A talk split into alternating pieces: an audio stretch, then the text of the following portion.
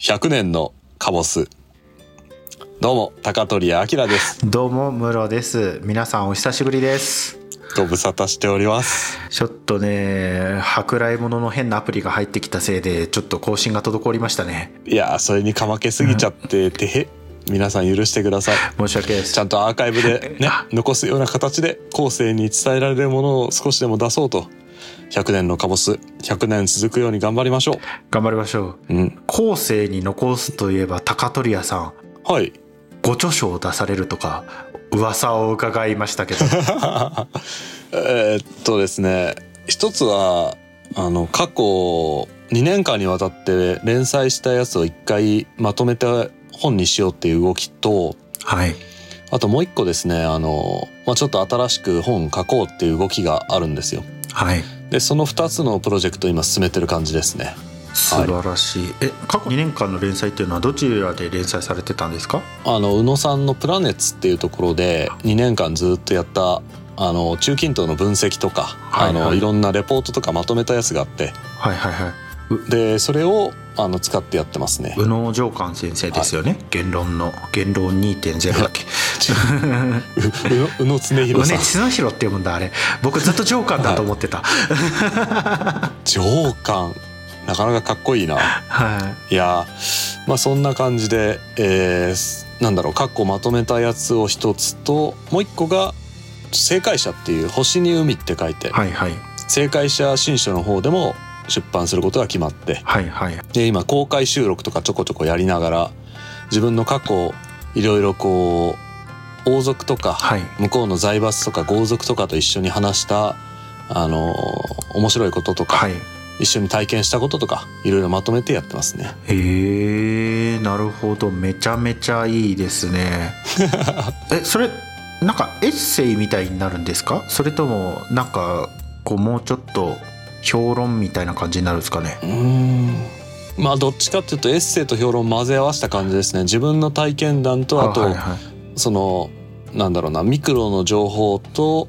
そのマクロの情報全体情報みたいなものをこう両方合わせて出してるような感じですね。なるほどですね、い、いなあ面白いなあ本出したいな僕もねいやそうは言うてもそれこそあの古典ラジオの方で本のなんかね深井さんの深井龍之介さんの本のやつに関わってるそうじゃないですか。そうですね株式会社古典代表の深井龍之介が古典ラジオ初の本を出すということでね今鋭意制作中なんですがまあそのなんていうかなブルペンキャッチャーみたいなことを僕させてもらってて ペンキャッチャーでもあのタイトルも決まってるんですよ確か。タイトルはね「偉人ですっきり」っていうことだと思うんですけどあれがさ本決まりなのか最終決定なのかちょっとわからないんですけど仮代みたいな感じなんですねお。そらくそうじゃないかなと思いますね一応そういう感じで話が進んでるみたいですけど偉人ですっきり。ああ、いいっすね。なんか偉人の何ストーリーを使って現代人をすっきりさせようみたいなそんな感じですか。そうですね現代人のさまざまなお悩みに、えー深井龍之介が偉人を、偉人の話をすることでその悩みに答えたり答えなかったりっていう感じですね。 答えなかったりするの。うんえいやまあ一応答えてるんですけどねだからそこからそもそも論になってしまうのかみたいなのもあると思うんですけどそれ多分新しい切り口だと思うんではいなるほどやっぱ響く人には響くんじゃないかなと思ってます。まあ確かにね。綿密とこう受け継がれてきたものだからあの現代社会の生活とか習慣の中にも当てはまるものも十分あるはずですからそうですねいいですねそういうのもそうですね現代人への清涼剤倍歴史で作られた清涼剤ですね一服のそう良いでですすねなんかやっぱりこう今ここに来てると今ここにあること全てがやっぱそれが絶対って思っちゃうじゃないですか。うんうん、でやっぱ古典ラジオの深井君いつも言ってますけど絶対じゃないんですよね僕たちの在り方ってすごく多様で、えー、とどんな在り方でもできるんですけどここに文脈に埋め込まれちゃってるとそれが絶対だと考えてやっぱ辛くなっちゃう人がいるんで、それって絶対じゃないんじゃないみたいなことををやっぱ前編通して深井君は言おうとしてるのかなと僕は理解してますね。なるほど。まあ、その気になれば、その4、5千年前にあったケーススタディみたいなものもやっぱぶち込めるわけですからね。そうなんですよね。ね、例えばね子育てとか今お母さんのワンポオペみたいなのよく言われてるしあのお父さ言んわがれてますね手伝ってもねお父さんとお母さんだけで一生懸命子供の育てなきゃいけないみたいな年子だったらすごい大変みたいなこと言われてますけどはやっぱホモ・サピエンス人類史上だったらホモ・サピエンス別にこうお母さんだけが面倒見なきゃいけないってわけじゃないい。うん。でですね、そうです例ね。えば有名なおばあさん仮説とかあるんですけど、はい。あのチンパンジーとホモ・サピエンスがどこが違うかっていう話ではい。で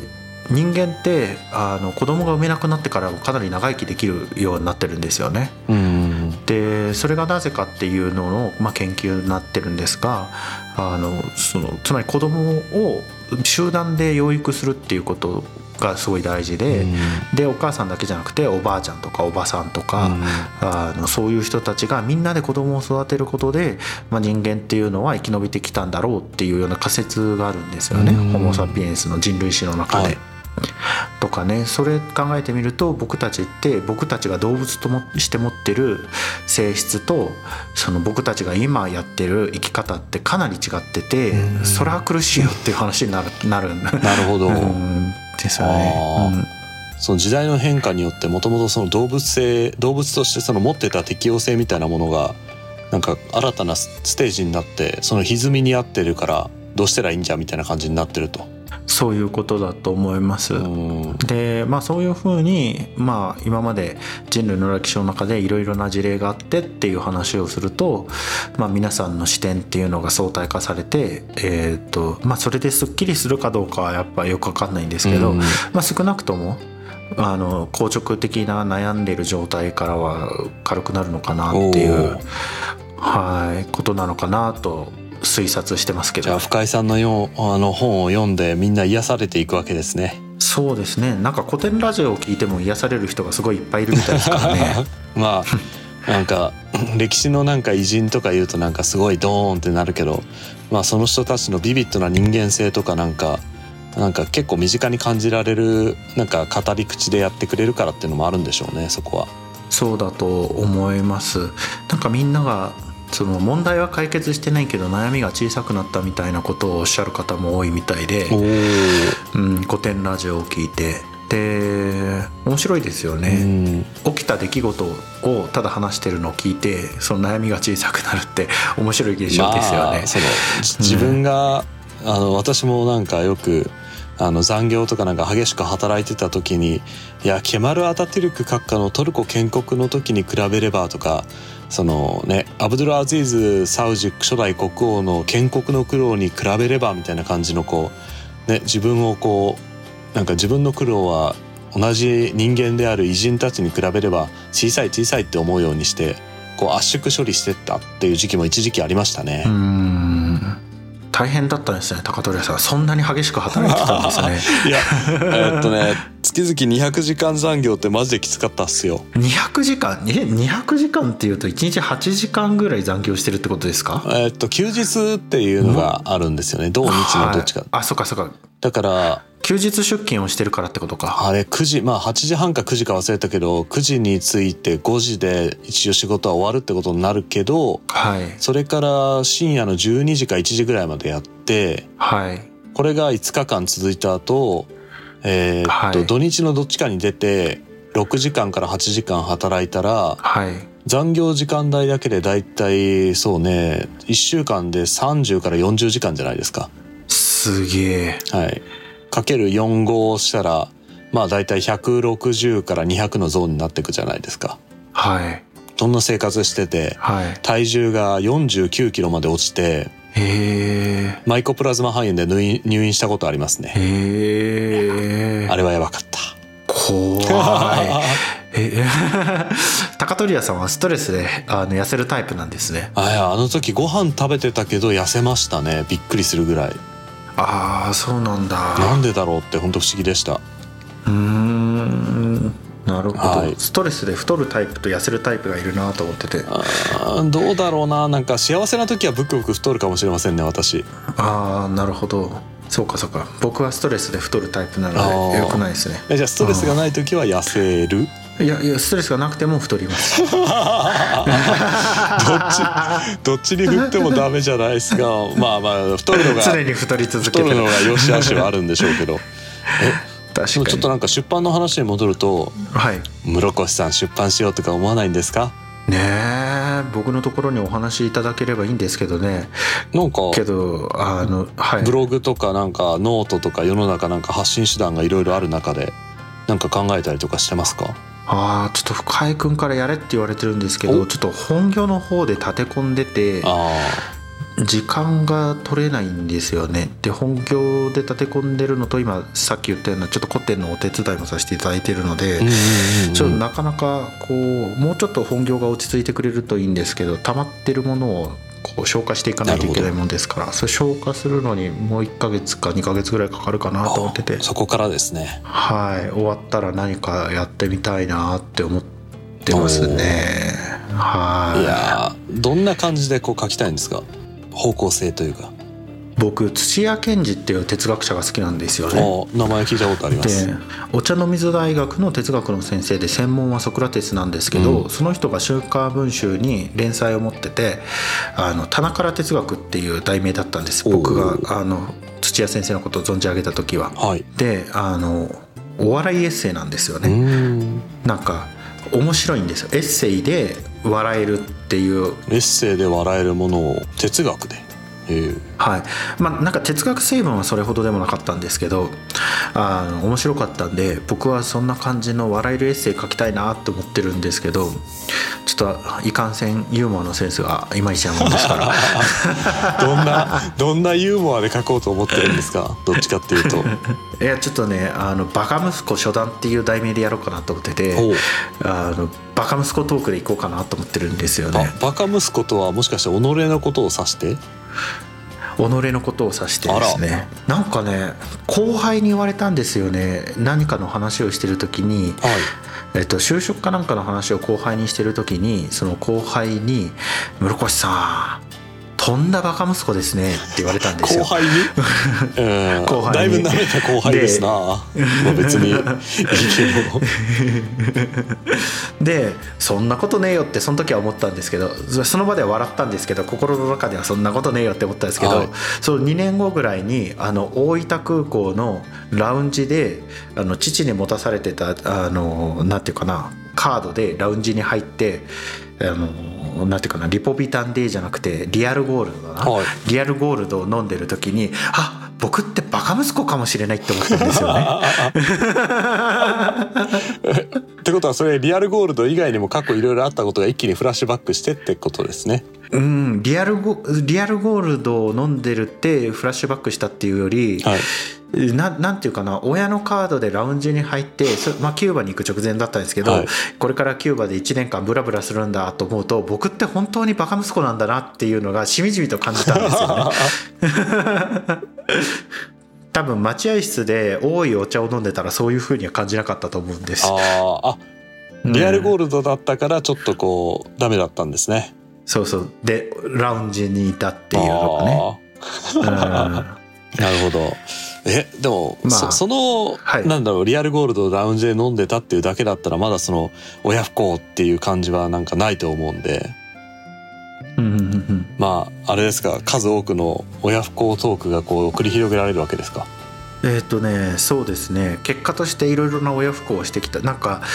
あの親は知らないことも多いと思うんですけどああ、まあそうでしょうね。そうそうそうそうこんなに金かけて愛情かけて育ててもらったのにあの息子がやってんのはこんなことかみたいなの がいろいろあってバカ息子だなと思ったんですよね。いや、まあ、ま あ、でも親、親は意外とそんなバカ息子でも愛してくれて、本当ありがとうございますみたいなところが、そうそうそうそうそう、はちょっとそういう路線でやってみたいなっていう妄想ですね妄想。何にも考えてないですし、はい。はあ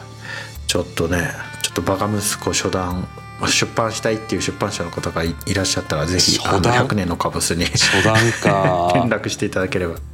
初段ねえじゃあどんどんあのだんだんこう段位を重ねていくわけですね年齢とともに。そうそう年齢とともに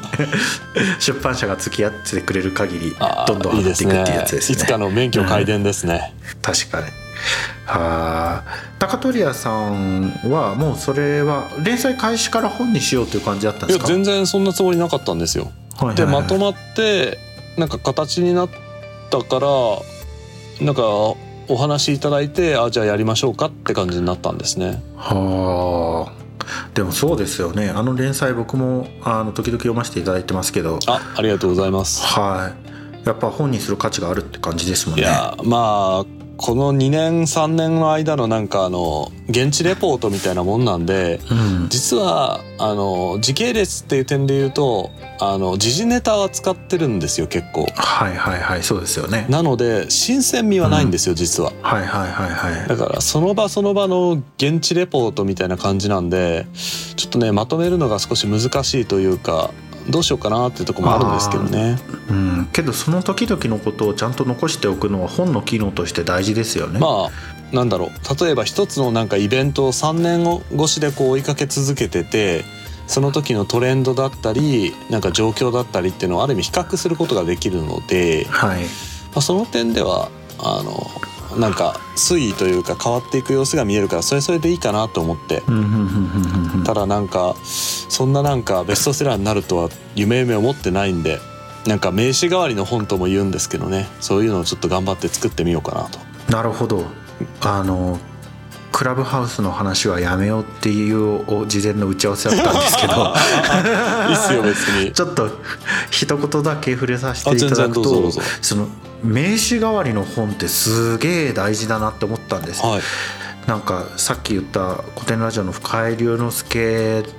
に、はいまあいろんなルームでスピーカーに引き上げてもらうことがあるんですよね。はいクラクラブハウスっていうのはつまり音声のツイッターみたいなもので、そのいろいろな人が話してるのをみんなが聞けるっていうタイプのそうですプラットフォームなんですけどそこで深井龍之介が喋るために部屋を開いてで僕を入れてくれるってことがあるんです、はいけどそこにいる人ってやっぱりみんな一角の人間なんですよね、うん本を何冊も出してたり会社経営されてたりあの映像作品作られてたり美術作品作られてたりっていう、であの「あなたはどんな人ですか?」って聞かれたらあのこういった本を書いてるものですみたいな自己紹介できるわけですそようでね。すねけど僕これまで本当何にもしてこなかったので「あなたはどんな人ですか?」って言われたら「深井龍之介の友達です」としか 紹介なるほど自己紹介できないんですなよ、ね。るほど うんだからやっぱ本を書くって大事だなってもうすっごい痛感したんですよねクーラブハウスで。あーあのそう名刺代わりの本っていうのは確かに、あのちょっとしたこうダイヤモンドオンラインとか やべえ名前出しちゃったあの、まあ、そういう媒体とかそういうところに書いたものがあるってのも一つのあのなんというかなえっと名刺っちゃ名刺にはなるんですよね。で連載持って、でさらに本を持つっていうさらになんか本がなんか映像化されるとかなんかいろいろああるんですけどねそのいろんなそのコンテンツの横展開しましたみたいなこと言ったら、そりゃあすげえなみたいな感じになるじゃないですか。はいはいはいはい。だから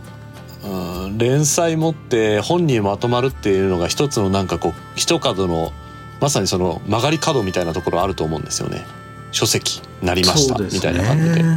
今どこだったかな今同志社大学にいるんだっけなあの東大の宗教学のお出られたあの佐々木あたるっていう宗教学者がいるんですよね。ほうはい。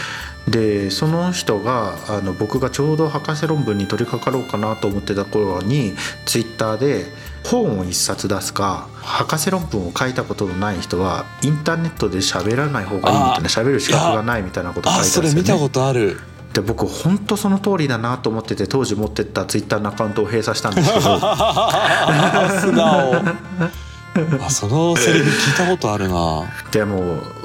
まさにそうだなと思ったんですよ。インターネット上って僕たちお互いに誰が何をしてる人かも全然わかんないじゃないですかう。んであのどういう人だっていう時にやっぱ本を一冊出してるブログ長く続いてるブログを1個やってるその長く続いてるポッドキャスト1個やってるって言ったらやっぱ全然違うよなっそうですてね僕も、うんはい非常に深く反省しましたでその反省を8年ぐらいの時を経てあのクラブハウスで再確認しましたあ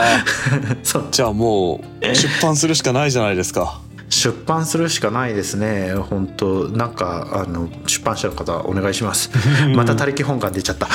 あ本当だいやだからほら深井さんも言ってるじゃないですかまずこうなんかこう書いてまとめてその上でっていうだって深井さんが本作る作業を横で見てるんで しょ はい見てます見てんのになんでそんな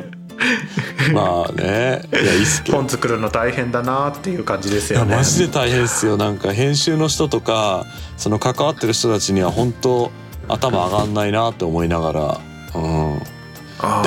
あ本当ですよね、あとはいはい私気がついた、あのライターさんを立てるってねめちゃくちゃ大事あの私話す方が断然向いてるんですよであー書く方になると書いた時に自分のなんだろう表現力を優先させるために速度がね50分の1ぐらいになりますねあーめちゃくちゃきついなるほど、はいあの宇野先生のところに連載してるのは高取屋さん書かれてるんですかライターさん書かれてるんですいやかもう私がフルで書いてますあれはあであの正解者の方がライターラさんイをターさん立立ってるっててことてですねはいあいーやーねライターさん立ててまとまった文章を見た時うわうんマジかこれすげえってやっぱ思う時あるので、はいはいはいはいはいいやーで話してる内容が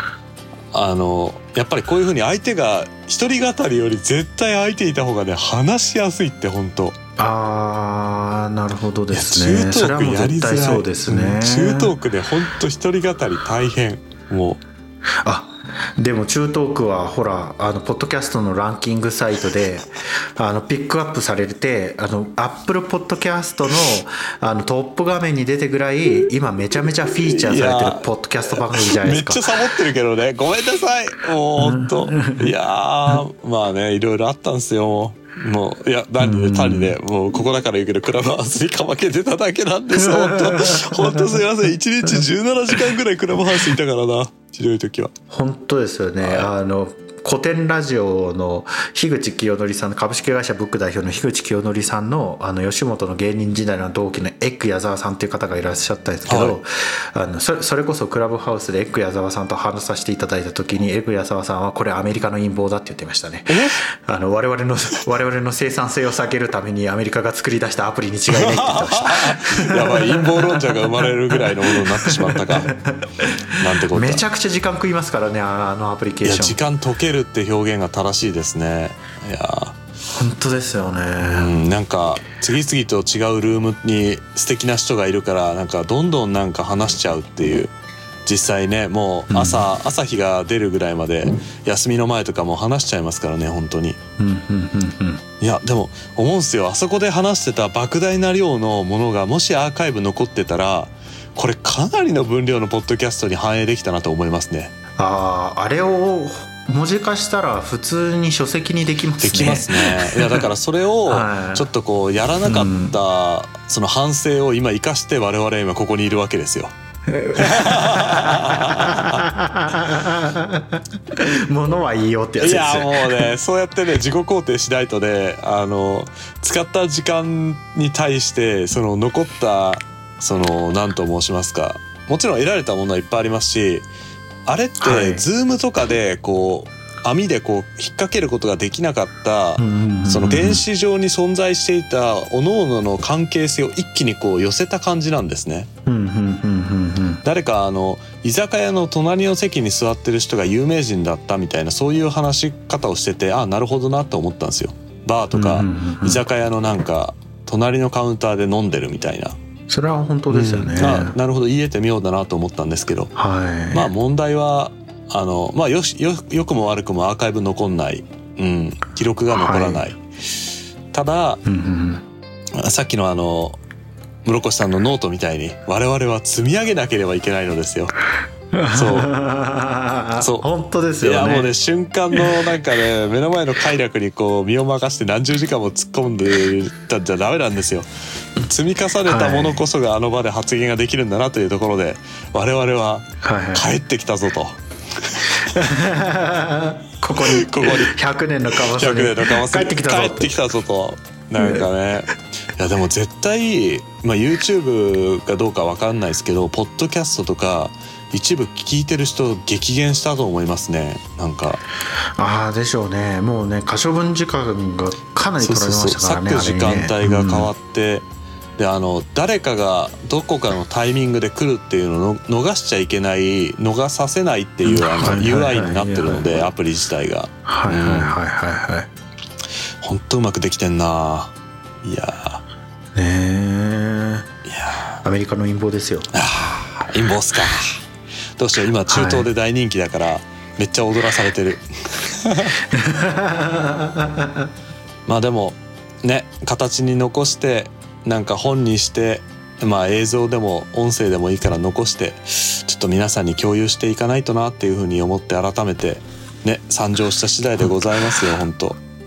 本当ですねありがとうございますけど高取屋さんはもうぜひ中東区も今もうライジング中なんで中東区を当ててあのぜひ100年のカボス めっちゃさら眠いにはよ